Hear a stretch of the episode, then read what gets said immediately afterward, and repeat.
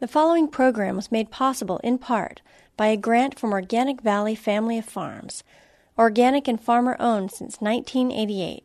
Learn more at organicvalley.com. Welcome to the Bioneers, Revolution from the Heart of Nature. We used to suppose that we were above nature and that nature was not intelligent. Now it would seem that we are fully part of nature and that nature is also intelligent. It's almost like coming full circle. It's all alive. It's all connected. It's all intelligent. It's all relatives. Scientists tell us that concern with the environment will no longer be just one of many issues in this new century. It will move to center stage. It will become the context of everything our lives, our businesses, our politics. We are, in fact, moving from the information age to the age of biology. In this series, The Bioneers Revolution from the Heart of Nature, we salute the Bioneers, the biological pioneers who are working with nature to heal nature, honoring both traditional native wisdom and modern scientific knowledge, restoring the earth by changing the world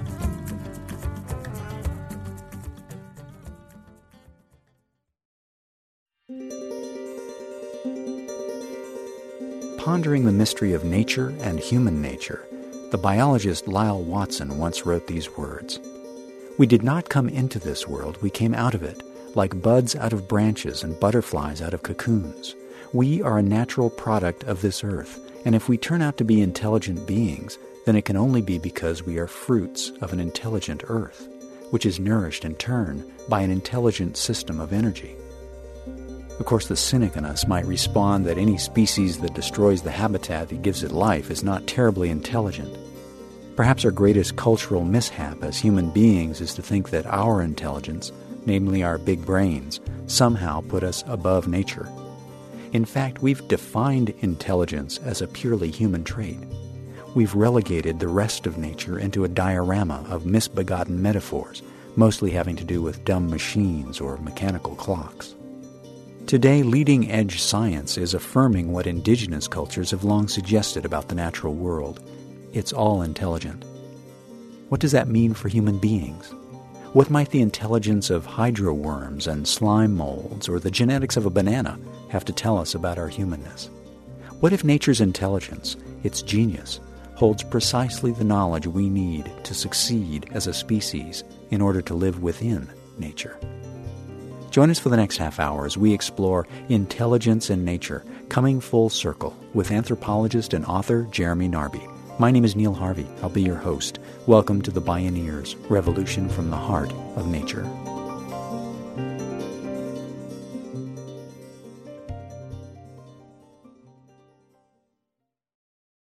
Born in Canada and based in Switzerland, Jeremy Narby has traveled many roads. As a level headed and rigorous anthropologist, he received his training in the scientific method at Canterbury and Stanford.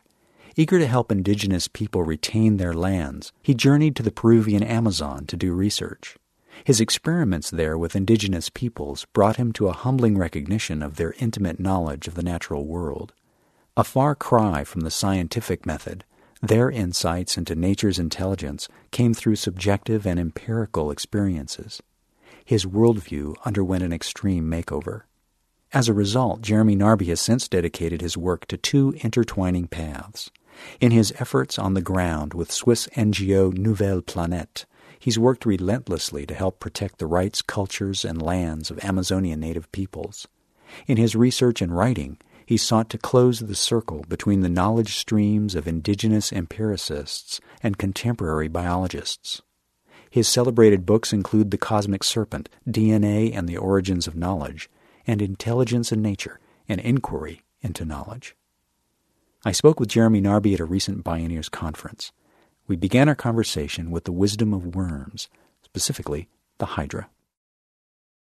Help us see how you can say something like, I'm like a Hydra. How do I get to that place? Yeah, how do you get to that place? Well, um, through uh, knowledge, knowing about biology. Um, I find that even though it may not sound that exciting, you know, sitting down and reading a lot of scientific articles in Nature and Scientific American and so on. I actually do that for hours on end each week, often in the evening. And, well, uh, it's pretty trippy stuff. And once you get a certain fluency in this scientific way of uh, what scientists are discovering about other species and, well, how we have evolved, you come to see that the, the human being is a biological organism and that we fit in a very long line indeed of life on Earth and how it has evolved. And actually, knowledge that has come out in the last 10 years sequencing genomes, for example. This knowledge didn't exist before 1995. Mm-hmm. And comparing the different genetic sequences or the order of the DNA letters from bacteria to rice, bananas, human beings, chimpanzees, and so forth has revealed some pretty astonishing stuff. Like, for example, half the genes in a banana have equivalents in the human genome. So we really are half bananas. It's like a, a, a, book. Each genome is like a very big book. The human genome has been compared to 1,500 telephone books worth of information. Hmm. And a gene is like a, a paragraph in a book.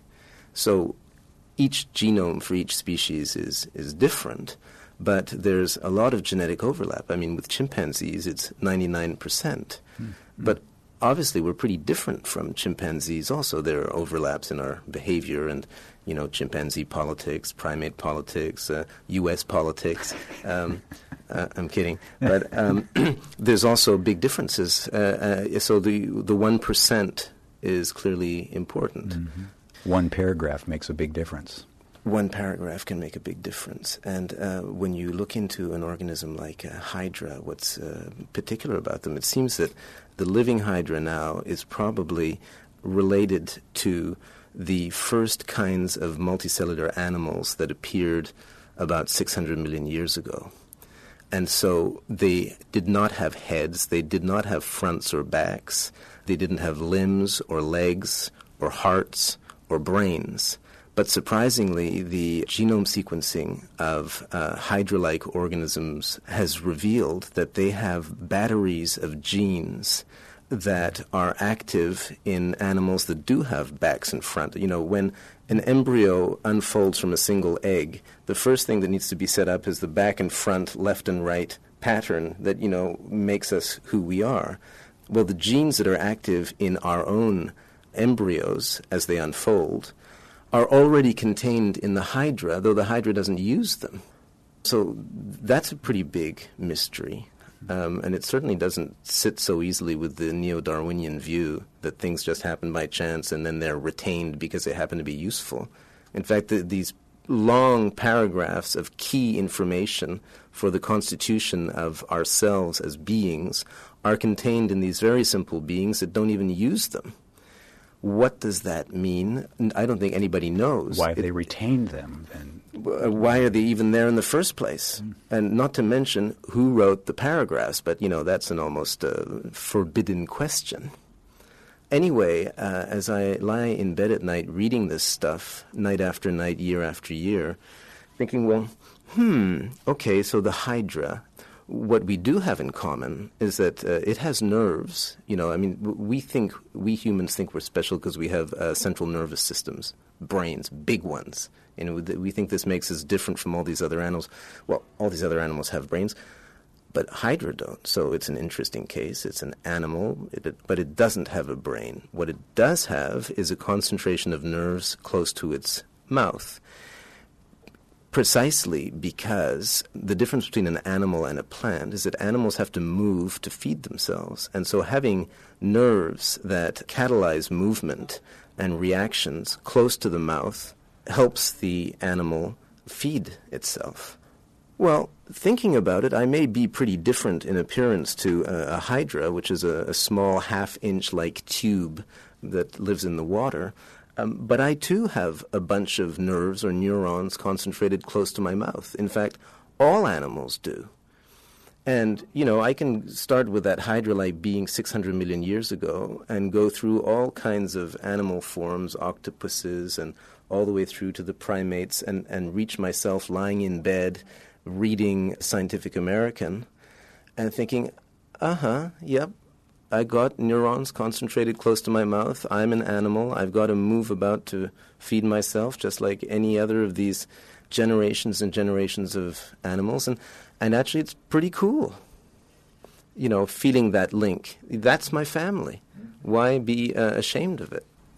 If you look at the planet Earth, there's this layer of life around it, and it turns out that life itself actually made the atmosphere breathable. So it's not just this thin layer of life that goes slightly below the seabed and that covers the, the land, it, it includes the atmosphere. This kind of blue, shiny, wet, living thing is the biosphere, and all its creatures are coded in DNA. That seems to be the uh, the genetic instruction language. Mm-hmm. And you know we're inside it. We can't live without it. We we eat the other creatures of it. You know we, we can't eat bits of the moon. That's not going to get us anywhere. We have to eat other organic pieces of the biosphere. We breathe the air that it produces. We're born in it. We swim in it we breathe it, we eat it, we die in it, and we're recycled in it. And, you know, this is a place I want to be. I don't want to be uh, on a moon off Jupiter or somewhere else. Living within nature, an intelligence nested within a vastly greater intelligence. Contemporary scientific explorations are revealing that the biosphere, the sum total of all living things, actually creates the very conditions that sustain it. The new creation story is a co creation story. It's all intelligent. Brilliant, in fact. Jeremy Narby plunges our conversation deeper into the mystery. I think that the people who are thinking about this stuff, about the, the living biosphere, refer to it as a, a superorganism.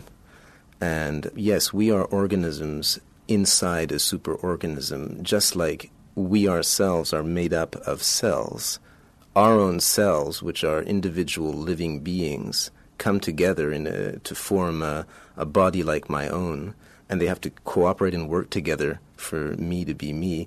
I'm kind of like a, a walking cathedral of these other cells and form a single organism. And actually, I'd want to speak up for proteins a little bit because uh, we wouldn't want to just stop at the, the cellular level because when you go inside any cell, a human cell or a carrot cell, whatever, and a, a neuron or a skin cell, each and every cell is like a city. You know, it's extremely complex, and there's all kinds of different proteins running around in there doing all kinds of things that keep us alive, keep the cell alive, housekeeping, all kinds of stuff. So many things unique unto themselves, unto each different kind of protein, too, right? And that seem to require a capacity to know or an intelligence, a capacity to gauge what's happening, what needs to be done, and, and then doing it. So the, even the bricks within the bricks seem to have a, a kind of a mind of their own. That's Jeremy Narby. From the biosphere, a vastly intelligent hospitality enterprise where life creates the conditions favorable to life with a mind of its own, a mind we have little idea of. When we return, Jeremy Narby ponders the questions what is intelligence? What is nature? And as the caterpillar asked Alice, Who are you? This is Intelligence in Nature coming full circle. I'm Neil Harvey. You're listening to The Bioneers Revolution from the Heart of Nature.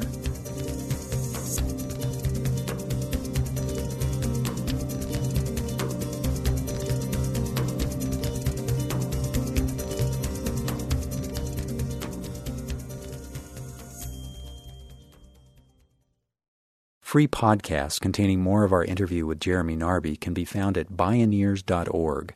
Look in the radio pages. In his book Intelligence in Nature, Jeremy Narby dissolves the notion that intelligence is limited to the human brain.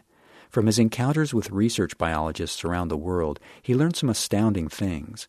Brainless single celled slime molds consistently solve mazes. They take the shortest path to a food source every time. Narby also found solid research that shows bees can process abstract concepts. In an experiment, a bee flying through an entrance to a Y shaped maze encountered a branching pathway, or decision chamber, where it could choose between color coded paths. The blue path led to sugar water. The bees quickly mastered the exercise and navigated several different configurations of symbols. Though bees have brains the size of pinheads, Narby notes, they can master abstract rules. So then, what exactly do we mean by intelligence? Again, Jeremy Narby. I think it's really important to look at the, the words that we use.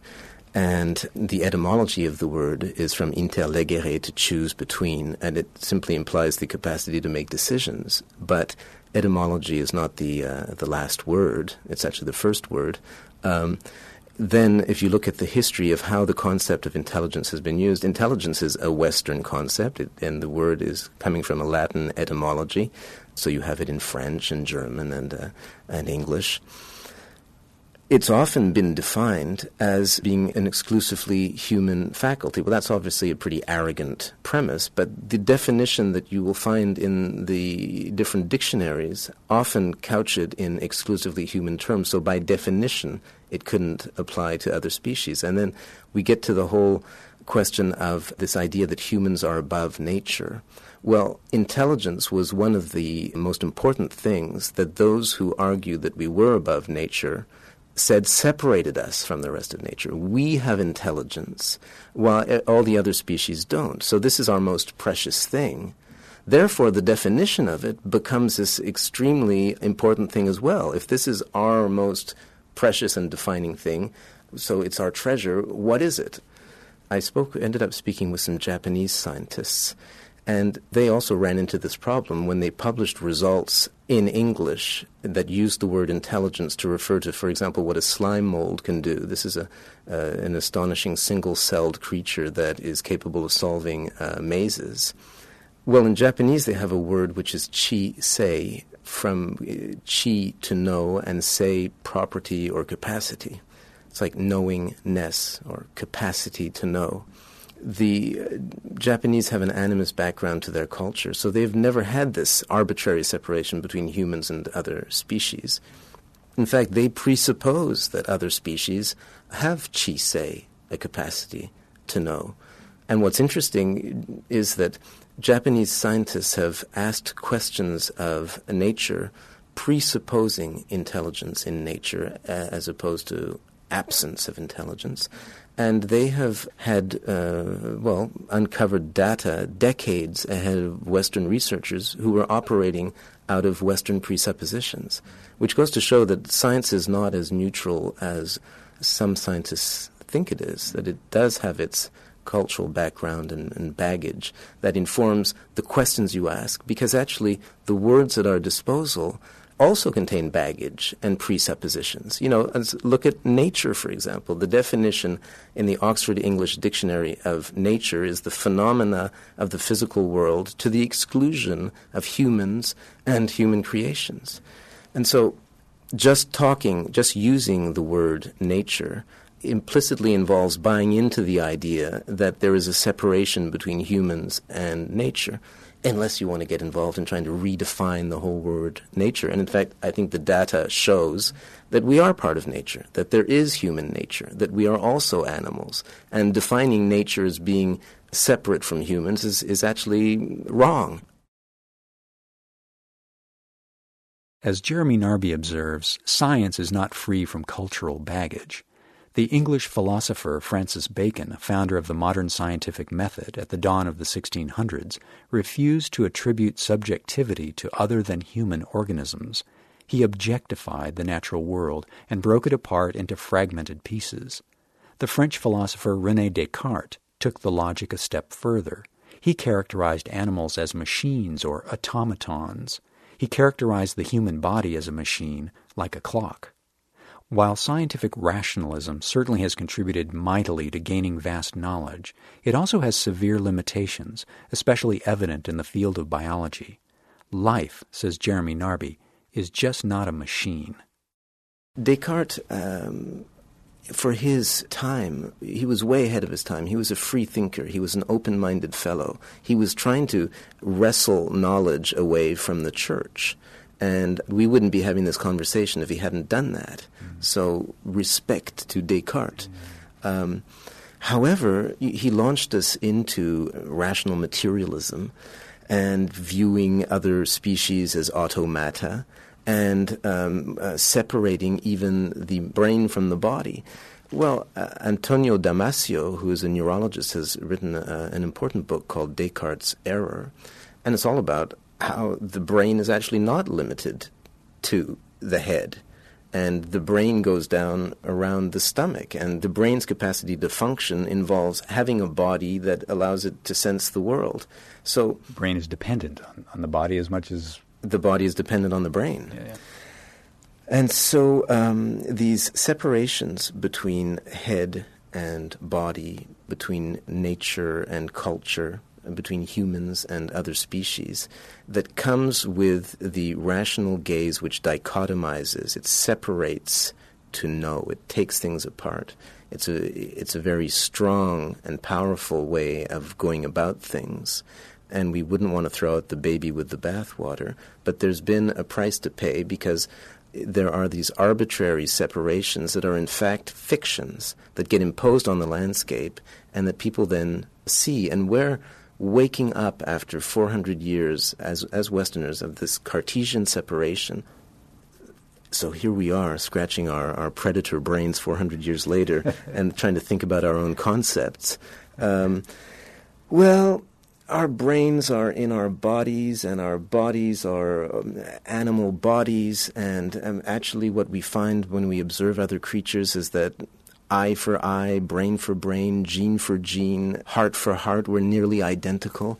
And it's like waking up and realizing that our presuppositions need serious rethinking. And it's just obvious to anybody at this point. And I think what's so interesting, and I think the possible path to salvation for uh, Western culture is that it is our own system of knowledge, which is science, that is revealing the glorious data of this. You don't even need to go to the Amazon and speak with shamans if you want to know about the hidden unity of life. Just rational science at this point is so advanced I mean, you know, Descartes would be blown away if he could sit at home and read Scientific American in 2005.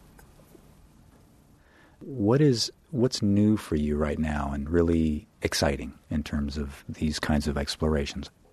Well, all these um, different questions, I find that um, these are exciting times. It seems that. Uh, we're rethinking nature, we're rethinking plants and animals and ourselves, uh, our bodies, our minds, indigenous cultures. The world is opening up to different systems of knowledge working together. Actually, all kinds of frontiers are coming down, and people are mixing things up. Um, you know, it's not a moment too soon that this stuff is uh, starting to happen. Uh, it's almost like coming full circle. So, um, we used to suppose that we were above nature and that nature was not intelligent. Now it would seem that we are fully part of nature and that nature is also intelligent.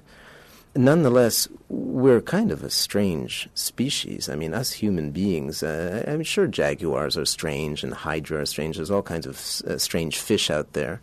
But human beings, I mean, whoosh, if you think about the fact that your skull contains three pounds of gelatinous matter, which is neurons and uh, glial cells, water, um, it's pretty watery. It doesn't have bones or any sort of uh, hard structure. And out of this messy jelly or mystery jelly spring images, three dimensional films, what we see with our own eyes as we're just sitting here looking at each other and that we perceive outside our head is actually being shown in the theater of my mind, which I suppose is inside my skull. So, how this jelly actually does this um, is not known. And I'm not sure that objective knowledge is um, the tool for the job. So, if humans are part of nature and nature is intelligent, is there anything in human intelligence that is different from nature's intelligence? It's returning to the question of human specificity. You know, each species is specific. Beavers are specific. So humans have their specificities. Um, I would be interested in hearing what anthropologists who uh, study human beings have to say about this and other people who would actually be investigating the human race with these newly informed eyes. Mm-hmm. What are these animals? Uh, what do they have in mind? What does nature have in mind by producing these animals? What indeed does nature have in mind? As anthropologist and author Jeremy Narby reports, scientists are documenting what indigenous cultures have long held. Intelligence exists throughout the natural world. The word intelligence may have too many different cultural meanings to serve as the best term. Perhaps the Japanese idea of chisei, capacity to know, better describes the remarkable flexibility of organisms to learn, adapt, solve new problems, and transform. Evolution is transformation, and as science evolves, our understanding of our place in the web of life is also evolving. That knowledge is bringing us full circle to remember that we live within nature. As Lyall Watson said, if we are intelligent beings, the reason is that we come from an incomprehensibly intelligent system. We are a young species with lots to learn, and as Jeremy Narby shows, we are learning, even if we are half bananas. Intelligence in Nature, coming full circle.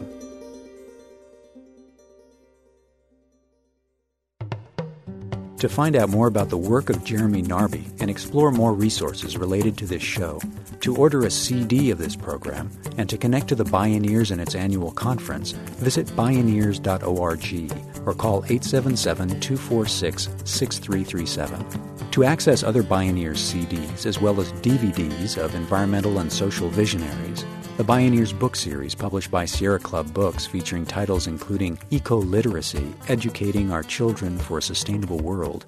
To access Bioneers podcasts and information on becoming a member of the Bioneers, visit bioneers.org or call 877 246 6337. The Bioneers Revolution from the Heart of Nature is a production of Collective Heritage Institute. Executive producer Kenny Ausubel. Written by Kenny Ausubel and Neil Harvey. Senior producer Neil Harvey. Managing producer Stephanie Welch. Interview recording engineer Erica Bridgman. Our theme music is taken from the album Journey Between by Baka Beyond and used by permission of Hannibal Records, a Rykodisc label. Additional music was made available by Dakini Records at dakinirecords.com.